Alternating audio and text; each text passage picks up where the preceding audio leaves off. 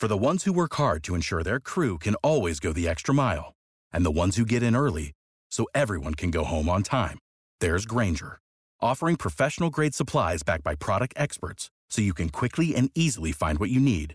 Plus, you can count on access to a committed team ready to go the extra mile for you. Call, clickgrainger.com, or just stop by. Grainger, for the ones who get it done.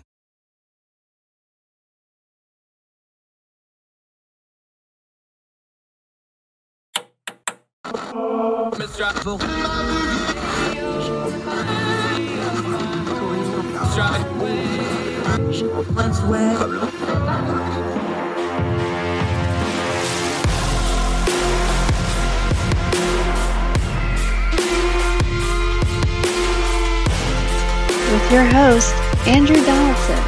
This is Heard Tell.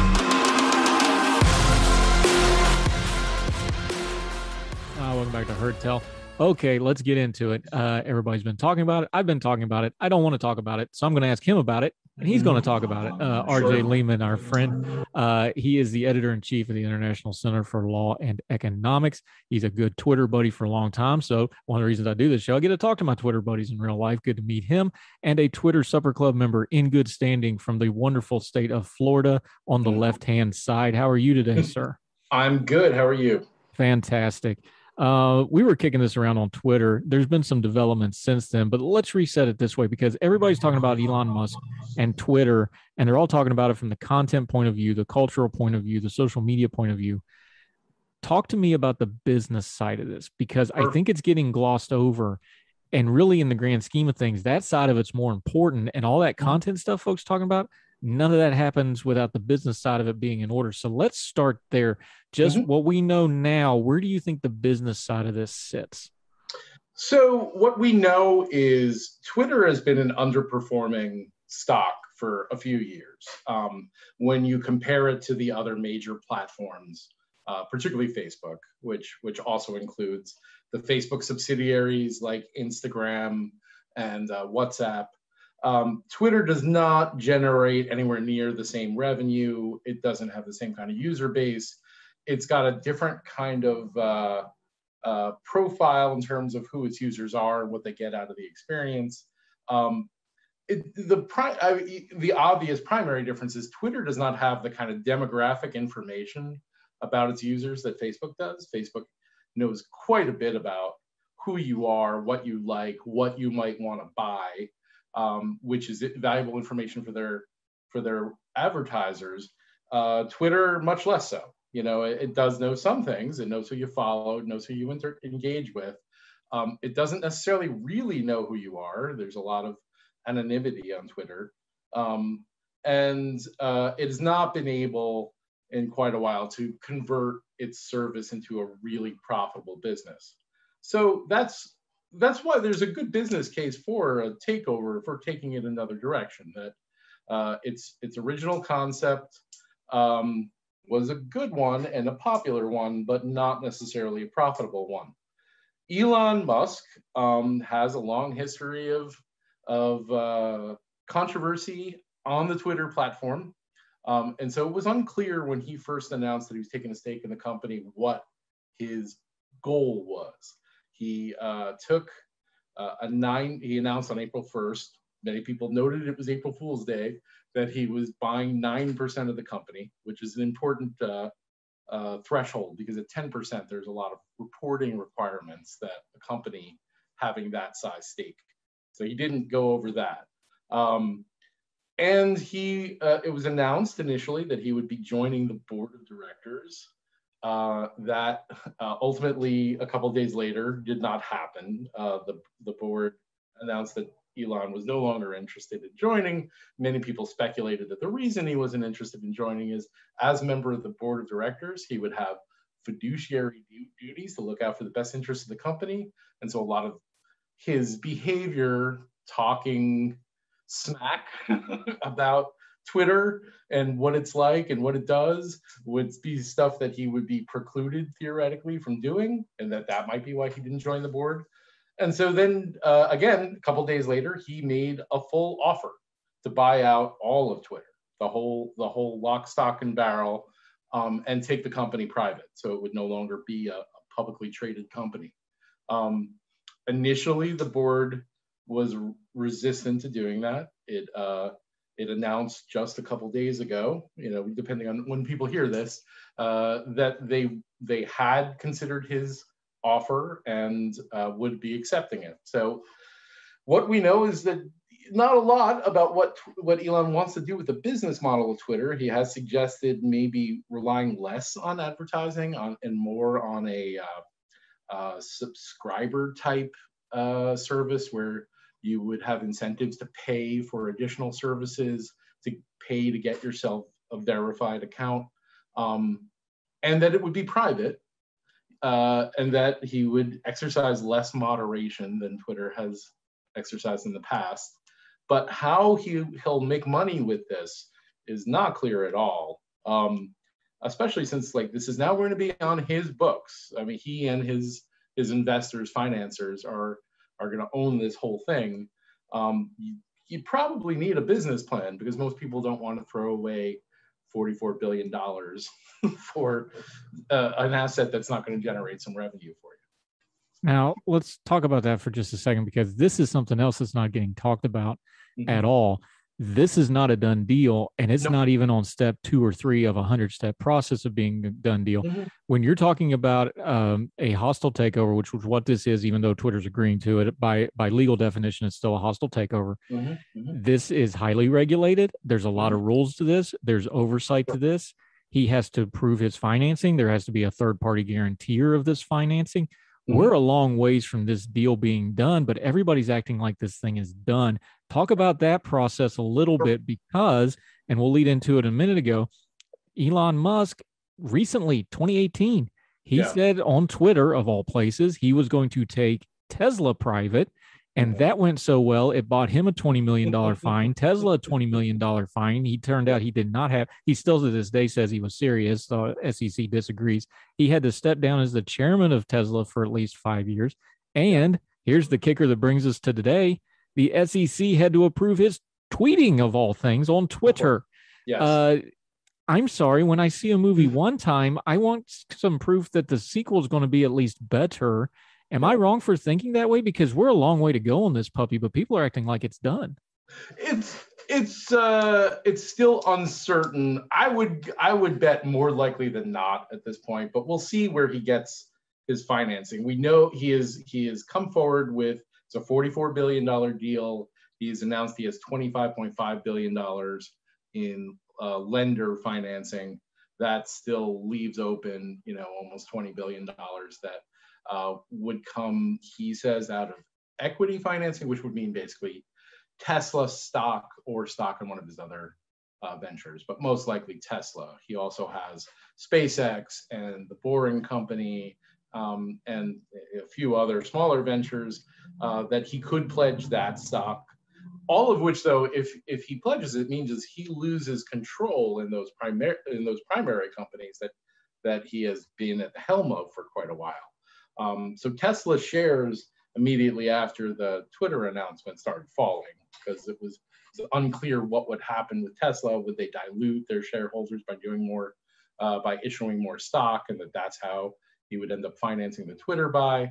Um, still unclear. The regulatory uh, approvals that are are pending, um, it would have to go through antitrust clearance.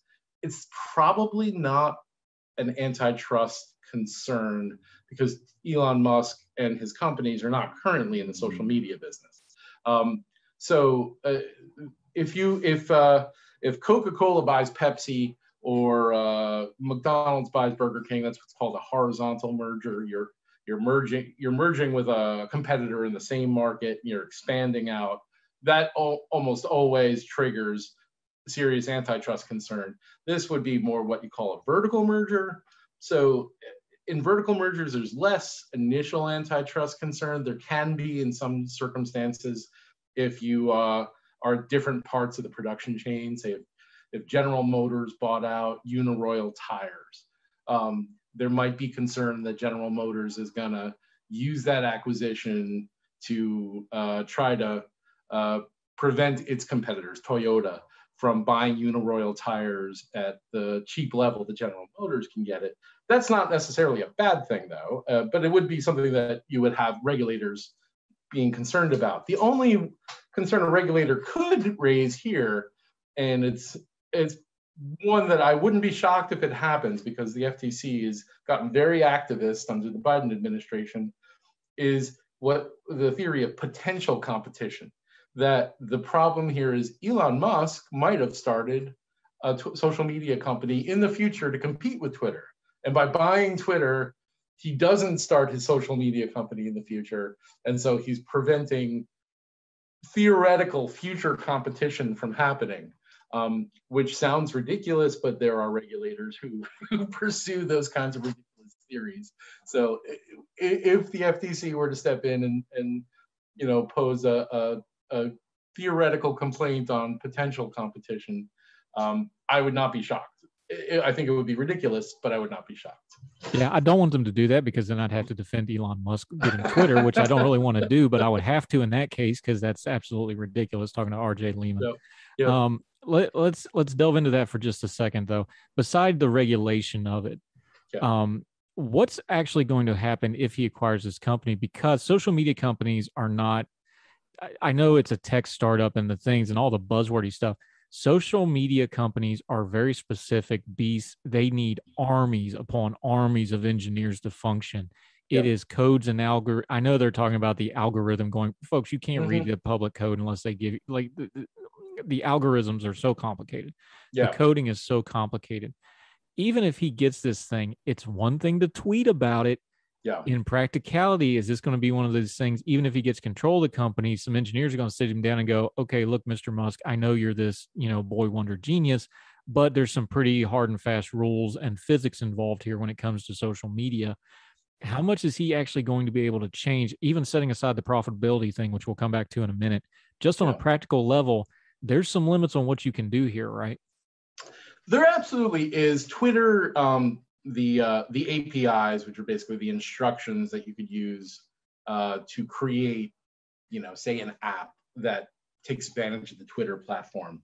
You may remember a few years ago there used to be a lot of those. I mean, the most famous one is TweetDeck, right, where where you could use this third-party app to schedule tweets, to filter your your followers. Um, I'm using it right now. Right. So Twitter has has pulled back a bit on what you can do with third-party apps over the years.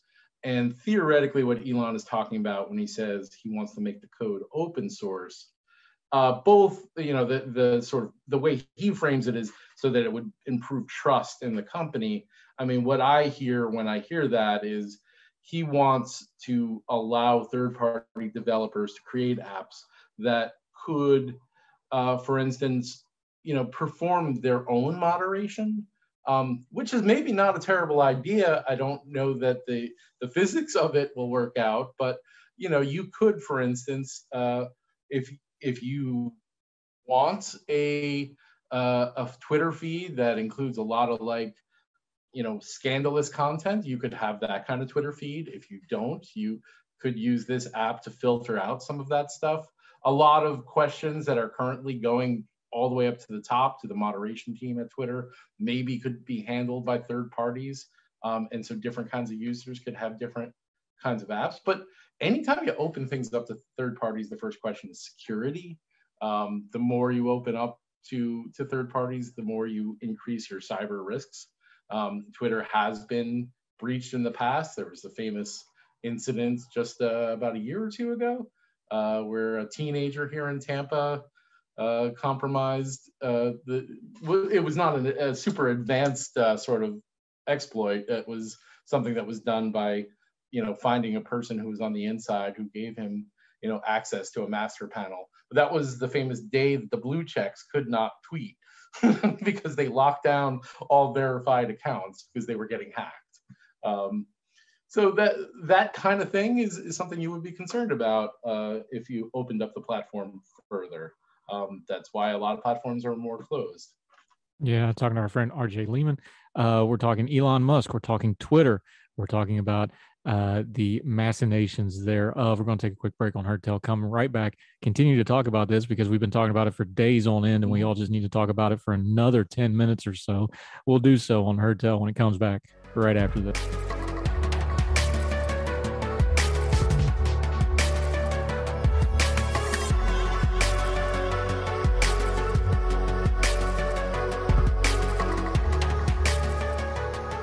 Uh, welcome back to Tell, talking to our friend RJ Lehmann uh, down there in sunny South Florida, as famous people used to say.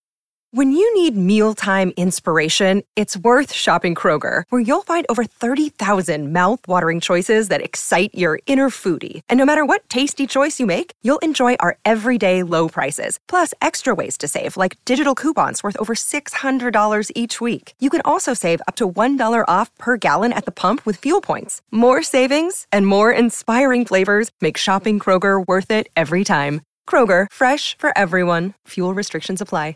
Prescription products require completion of an online medication consultation with an independent healthcare provider through the LifeMD platform and are only available if prescribed. Subscription required. Individual results may vary. Additional restrictions apply at lifemd.com. Read all warnings before using GLP 1s. Side effects may include a risk of thyroid C cell tumors. Do not use GLP 1s if you or your family have a history of thyroid cancer.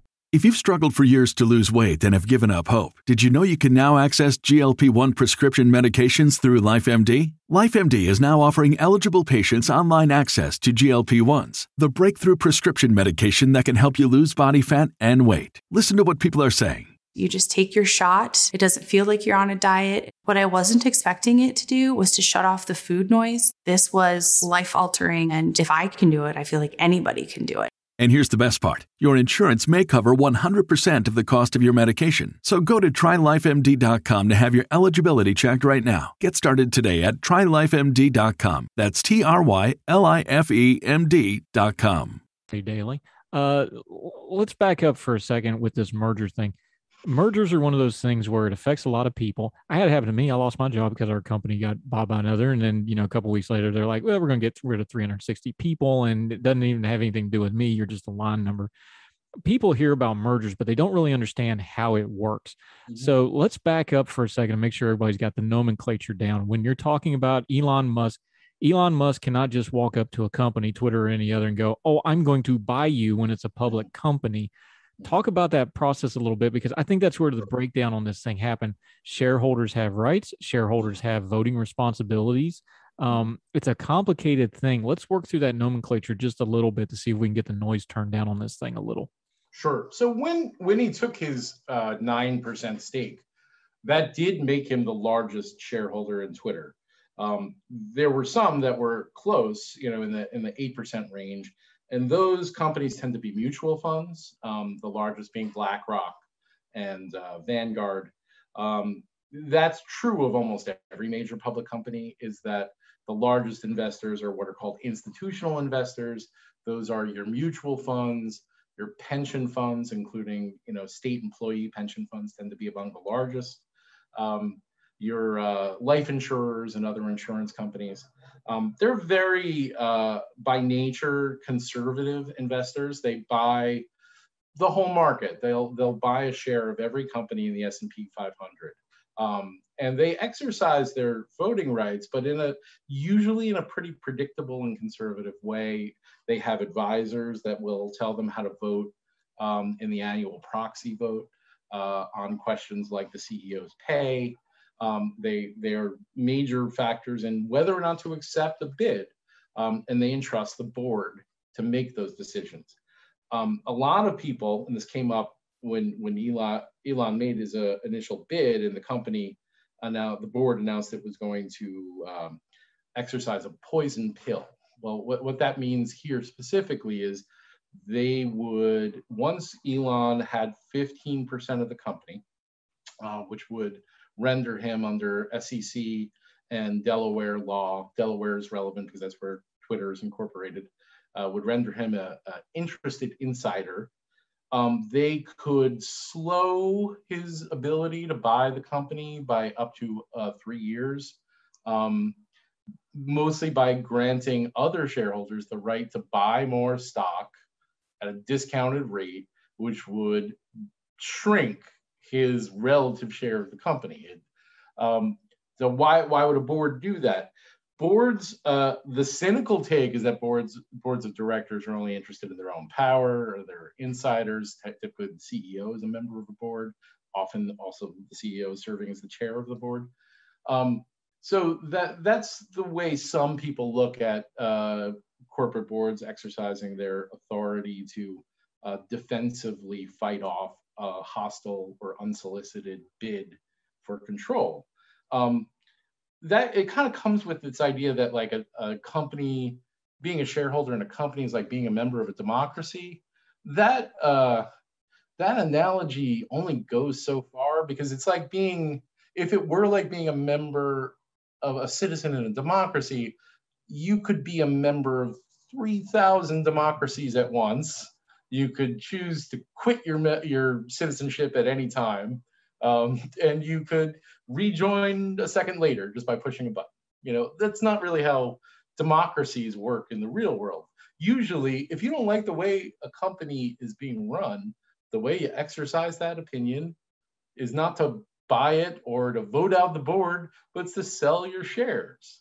Um, and so the law allows, Delaware law allows the board a lot of power, grants the board a lot of power to set its rules um, and those rules often include keeping out uh, troublemakers uh, who might not have the best interest in the company at, at heart. And that was the question is, is Elon Musk one of those troublemakers or is he making a serious bid? There's a good reason to suspect he might be just trying to stir up some stuff and not, not making a serious bid. In the end, uh, we're not at the end, but in the end, it, uh, for this week at least, it looks like he has made what he thinks is a serious bid and what the board thinks is a serious bid. And this gets to a much bigger issue that we're going to have to cover in depth at another time, but I want to touch on it because we need to acknowledge it. Mm. We've had this long running political conversation and a legal conversation because we know the Supreme Court dealt with this with Citizens United of is a corporation people or is a corporation this evil, wicked, you know, monolithic thing that just mm-hmm. exists on paper in places like Delaware that doesn't really exist but only exists on paper. Right. That's a joke. That last part. We love people from Delaware mostly. I had to go to Dover too many times. I'm bitter. but the point is, um, to be serious for a second, this is a larger conversation about government, you know, government, how they see a corporation. Is it people or is it an entity? You know do stakeholders have democratic rights within a company? And then when you have something like you know elon musk that's such a big whale it goes the whale goes through the net the old saying goes. That's kind of what's happening here. But if it's not twitter and it doesn't have all the buzzwords attached to it these companies have a lot of people involved. Talk about that for just a second because that's the bigger issue down the road of things like Citizens United, things like voting rights for companies, things like free speech and political speech for companies. Yeah. All that stuff winds up in a ball when you have things, you know, Elon Musk is a wrecking ball that kind of cuts through all that stuff. Mm-hmm. But all those issues aren't going away, and all those issues are going to be big issues going forward, uh, yeah. both in politics and in corporate America. One of the things that concerns me, it came up. I don't think it's going to develop into anything in this instance, but uh, it's gonna, it's not going to go away. Um, my governor, uh, Ron DeSantis, um, when the Twitter board announced that they were not initially, initially announced that they were going to exercise the poison pill and not accept Elon Musk's bid, he suggested that Florida, and specifically the Florida State Pension Fund, um, would sue uh, that sue the board of directors for um, not for not exercising uh, what would be in the best interest of them as shareholders. But clearly, his interest there is political. His interest was that he does not like Silicon Valley companies, and he he, he thinks that he takes Elon's side in some of these debates about free speech, and so it would be a political lawsuit if they fought, if they filed it. Unfortunately, that's not new. It's happened often that state officials um, have uh, have a stake uh, in companies through pension funds through which they are trying to achieve political ends. So th- uh, this happened a few years ago with the state comptroller of New York, uh, a guy named Scott Stringer, who later ran for mayor.